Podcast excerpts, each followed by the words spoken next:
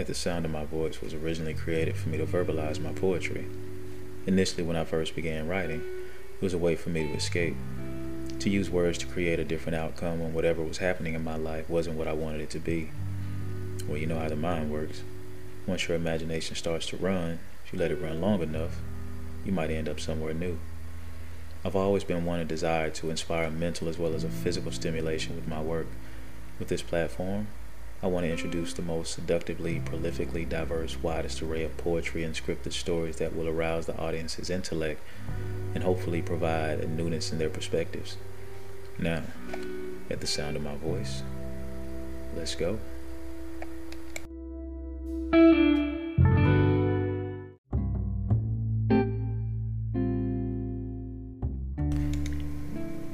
Wait for me, and I will forever come for you, but only after you. When your mind wanders off, let it find me. In anger, you aggressively ride my ambition for you. Depressedly, you lower your head to find me beneath you, pleasuring myself at every flinch of your clitoris and flick of my inference. No instance could have prepared us for this. I indulge in your waters. Placidity never seemed farther. I harbor no ill will but that of my own inconclusive releasing, unless your downpour overflows what my mouth cannot hold. I waste not what I want to nourish my gauntlet of dominion over your fields of persistence, that hold tightly my lifting of your spirit. I ingest your fullness and digest your laughable resistance. Your submission to me, I ask, forever will I be at your service but leading. That is why I ask of you to wait for me. Your shoulders never seem so delectable as your arms fold tensely, an immense inspiration for me to erupt. Then my better judgment tells me this is a moment of sacrifice. For your continuous revelation of our aromas inhalations being more than just that of a dream, I mean everything I say to you. Skin so soft, although your mind is so full, your body so independent, your feet so needing my kisses. I want you to miss this. I'm on my way. Your sways to my reaching, your lady's muscles to my swivel, around deeply inside of you. Kiss my memory, engage in my aura, saturate the solidification of what does not stand between us. I love that you love what we do. I'm on my way. Wait for me. After you.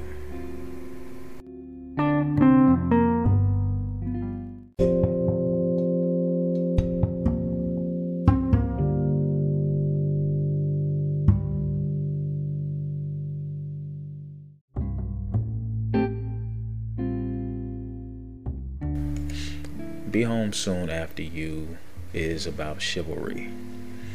Uh, it's about considering all aspects of lovemaking, all aspects of foreplay, all aspects of leading, being submissive, allowances, and what inferences you make without them being a declarative.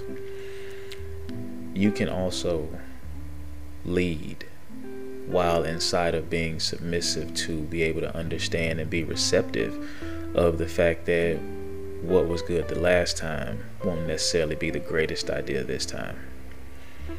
You have to learn to be open. Well, let me rephrase that. We have to learn to be open because I am no more perfect than anyone else. So you have to always be a student of the fairer sex.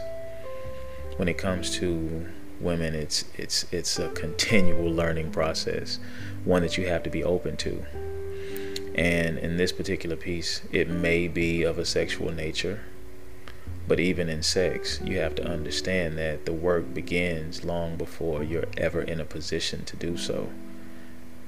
And once you can understand that it's it becomes a little bit more um, i guess clarified for lack of a better word at the moment.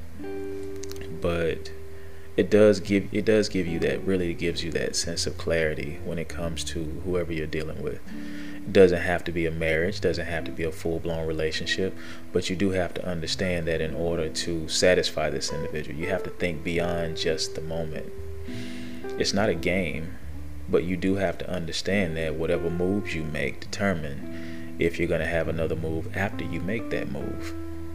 So you always have to be considerate, even in an understanding. And we all know what an understanding is. So for those listening, don't act as if you are excluded from the equation. Whether you've had that encounter or you've thought about that type of encounter or you know someone, either way, we're all aware. But uh, in this particular case, I'm, st- I'm speaking to the guys in a sense to say, hey, think about it. What gives you that second chance? For women, allow him to know you in order for him to understand better what he should and shouldn't do. And for my guys, the one piece that I would leave with you is to, no matter what position you have her in, lean in close when she knows that you're getting close. And by the time it gets unbearable and you feel as if you're going to let go and you're that close to her, lean in and ask her permission to. And dare her to say no.